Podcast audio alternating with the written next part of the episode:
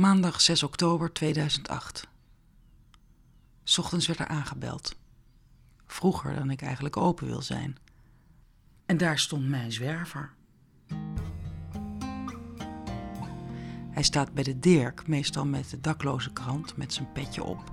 Ik groet hem altijd bij de boodschappen en dan zeg ik hoi. En dan zegt hij netjes, goeiedag. Ik sliep dus nog half. Dus ik dacht dat hij de dakloze krant kwam verkopen. Maar hij kwam voor mij. En hij betaalde in 2 euro munten. Ik liet hem eerst douchen. En tijdens de douche heb ik gekeken naar zijn kleren. Die waren vies en oud, maar er zat wel een duur mobieltje in zijn broek. Ik heb geen idee hoe die aan het geld voor een uurtje met mij is gekomen, maar ik vond een heel groot compliment dat zo'n arm iemand zoveel voor me neerlegt.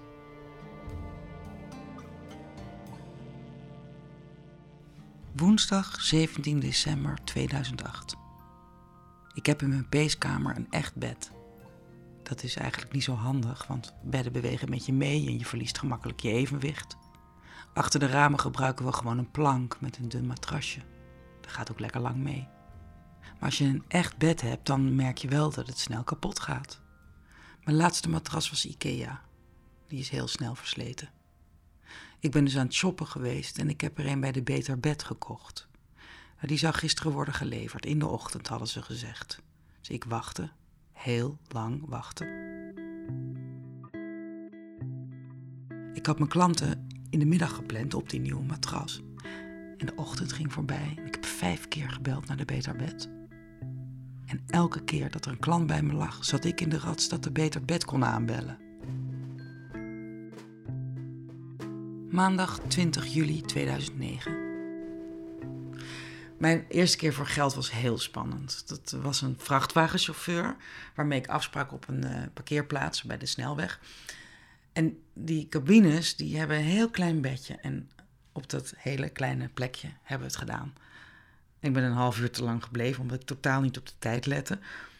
En dat was echt een hele bijzondere ervaring. Het was seksueel uh, geladen, maar helemaal niet emotioneel geladen.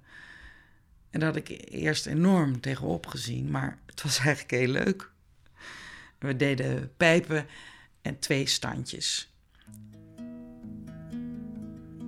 En toen ik wegliep met dat geld terug naar mijn auto, toen voelde ik me alsof ik de hele wereld aankon. Ik was veel verder gegaan dan ik, dan ik ooit had gedacht, maar het was gewoon fijn. Ik had heel goed verdiend, het, het, het hoogste uurloon dat ik ooit had gehad.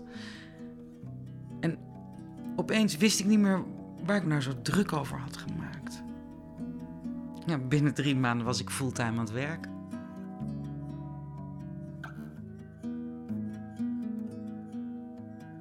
Woensdag 19 augustus 2009. Ik had een klant aan de lijn die een afspraak wilde maken en die zegt: Kan het op vrijdag? Dus ik zeg: Nee, schat, vrijdag heb ik al vol. Nou, dat is dan een probleem, want ik kan alleen op vrijdagen. Dan doen we het toch lekker de volgende vrijdag, zeg ik. Nee, zegt hij, dan kan ik niet, want dan is het Ramadan. Geef ons heden ons dagelijks brood en vergeef ons onze schulden, gelijk ook wij vergeven onze schuldenaren. Leid ons ik ben gereformeerd en ik werk als hoor. Ik zou me echt heel klein en alleen voelen als ik niet kon terugvallen in de armen van de heiland. Ik hou me niet aan alle regels, ik ga bijna nooit naar de kerk, maar toch vind ik mezelf een christen. Het is fijn om te weten dat er iets is. Maandag 9 november 2009. Het is me nog niet vaak gebeurd, maar af en toe zit er een klootzak tussen. Die zich gewoon niet buiten laat zetten. Sommige mannen nemen je gewoon niet serieus als je naakt bent. En dan moet je zorgen dat je toch een troef achter de hand hebt. Nou, ik heb een paar sterke jongens van het poolcafé in de buurt. Die staan in mijn telefoon en die betaal ik ervoor om voor me klaar te staan. De klant kwam, die was heel aardig, een beetje kalend, gebruind, mager. En zo snel als we naakt waren, begon hij met opmerkingen die niet helemaal lekker klonken. En het was niet eens zozeer wat hij zei, maar het was meer de toon die hij gebruikte, zoals: Jij kan maar beter gaan pijpen. En doe jij nou maar wat ik zeg, dan gaat alles goed komen. En pas op met die tanden of ik word boos. Ik was hem aan het bereiden, terwijl hij op zijn rug lag. En hij pakt ineens een sigaret. Dus ik zeg tegen hem dat ik niet laat roken in mijn huis.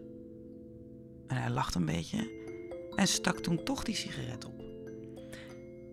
Dus ik zeg dat hij die sigaret uit moet maken en dat hij anders op kan rotten. En toen ging hij met die sigaret heel dreigend naar mijn dij toe. Ik heb hem uit me laten schieten. Ik ben van de bed naar de tv-kast gesprongen waar de telefoon lag. En ik drukte op de voorkiesknop voor mijn zware jongens. Maar toen had ik natuurlijk nog wel die man in mijn kamer. Hij begon eerst die sigaret op te roken en daarna heeft hij heel dreigend achter me aangelopen door het appartement met een hele dikke stijve. Ik stond te hopen dat hij niet gewelddadig zou worden toen ik de sleutel in het slot hoorde. De jongens van het café waren er. Ik heb gezegd dat ze hem alleen naar buiten moesten brengen. Hij heeft zelfs nog de tijd gekregen om zich netjes aan te kleden.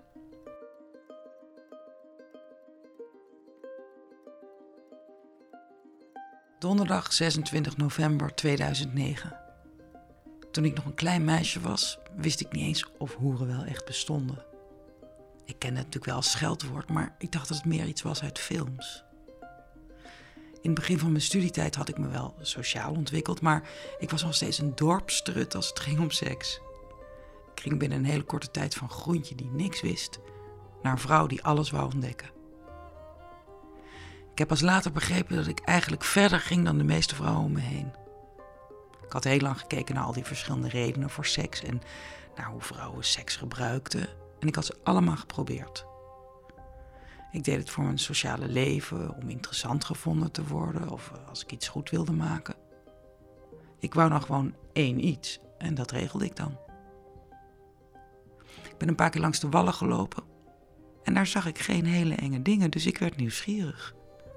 Het was een heel simpele en eerlijke vorm van wat ik eigenlijk eerder al deed. Maandag 21 december 2009. Ik denk niet dat ik een echte relatie ga krijgen. Ik sta ervoor open, maar ik denk niet dat het me nog gaat gebeuren tot ik uit de job stap. Ik mis het wel, maar het is gewoon niet gelukt.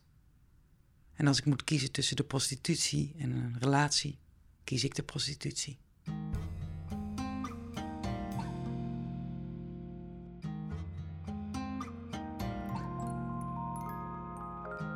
Maandag 22 maart 2010. Toen ik dit werk een poosje had gedaan en ik had al een half jaar geen vriendje meer, toen moest ik weer zo'n man voor mezelf hebben.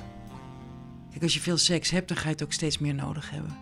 En dan gaat het ook steeds meer opvallen als je iets niet krijgt. Ik had een idee.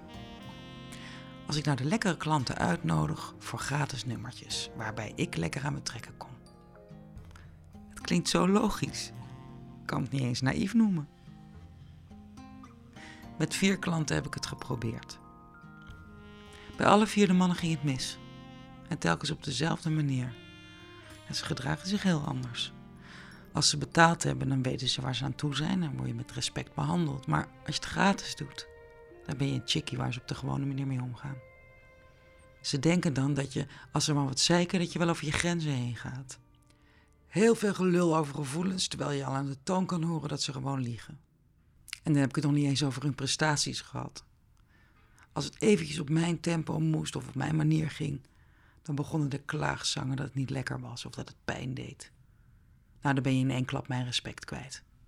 Ze kunnen toch wel even doorneuken als het niet zo gemakkelijk is. Als het erom gaat dat ik aan mijn trekken moet komen, dan betaal ik wel. Maandag 23 december 2013. Het zijn de donkere dagen voor kerst. Even de stad uit. Bij mijn ouders, in de kerk, bij de buren met wie ik ben opgegroeid. Een paar dagen weer mijn ouders dochter zijn. Donderdag 1 januari 2015. Mijn goede voornemens. Meer met mijn familie doen. Drie keer per week vega gaan. Alleen nog fair trade chocola kopen. Mijn balkon in de bloemen zetten. Weer samba gaan dansen. Regelmatiger gaan squashen meer e-mails beantwoorden en ook echt alles lezen. En vaker naar de kerk.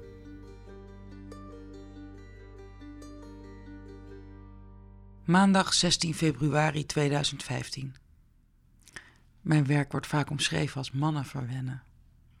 Dat is vaak waar, want heel veel mannen komen naar een hoer om eens in de watten gelegd te worden. Het is lekker makkelijk werk en je moet best veel verprutsen om te zorgen dat een klant niet tevreden is, maar ik vind het doodsaai. Het is als een kunstschilder die wordt gevraagd om een advertentie op kleur te brengen. Of een architect die een, een kippenschuur moet goedkeuren. Het is je werk, je wordt ervoor betaald, je doet het, maar je hebt geen vreugde van je werk.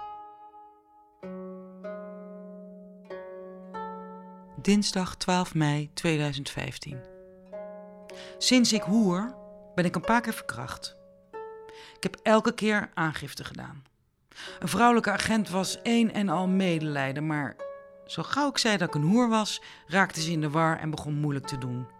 Dat het wel heel lastig was om te zeggen dat ik verkracht was als de klant wel had betaald.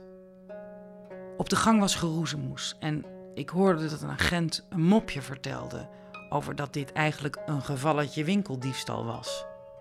Omdat ik een hoer ben, begrijp je? Maar in mijn dagelijks leven denk ik eigenlijk bijna nooit meer aan die verkrachtingen. Maar als ik er dan aan moet denken, zoals bij dit stukje, dan is het iets waar ik een uh, knoop van in mijn buik krijg. Ik kan niet wachten om het weer achter me te laten.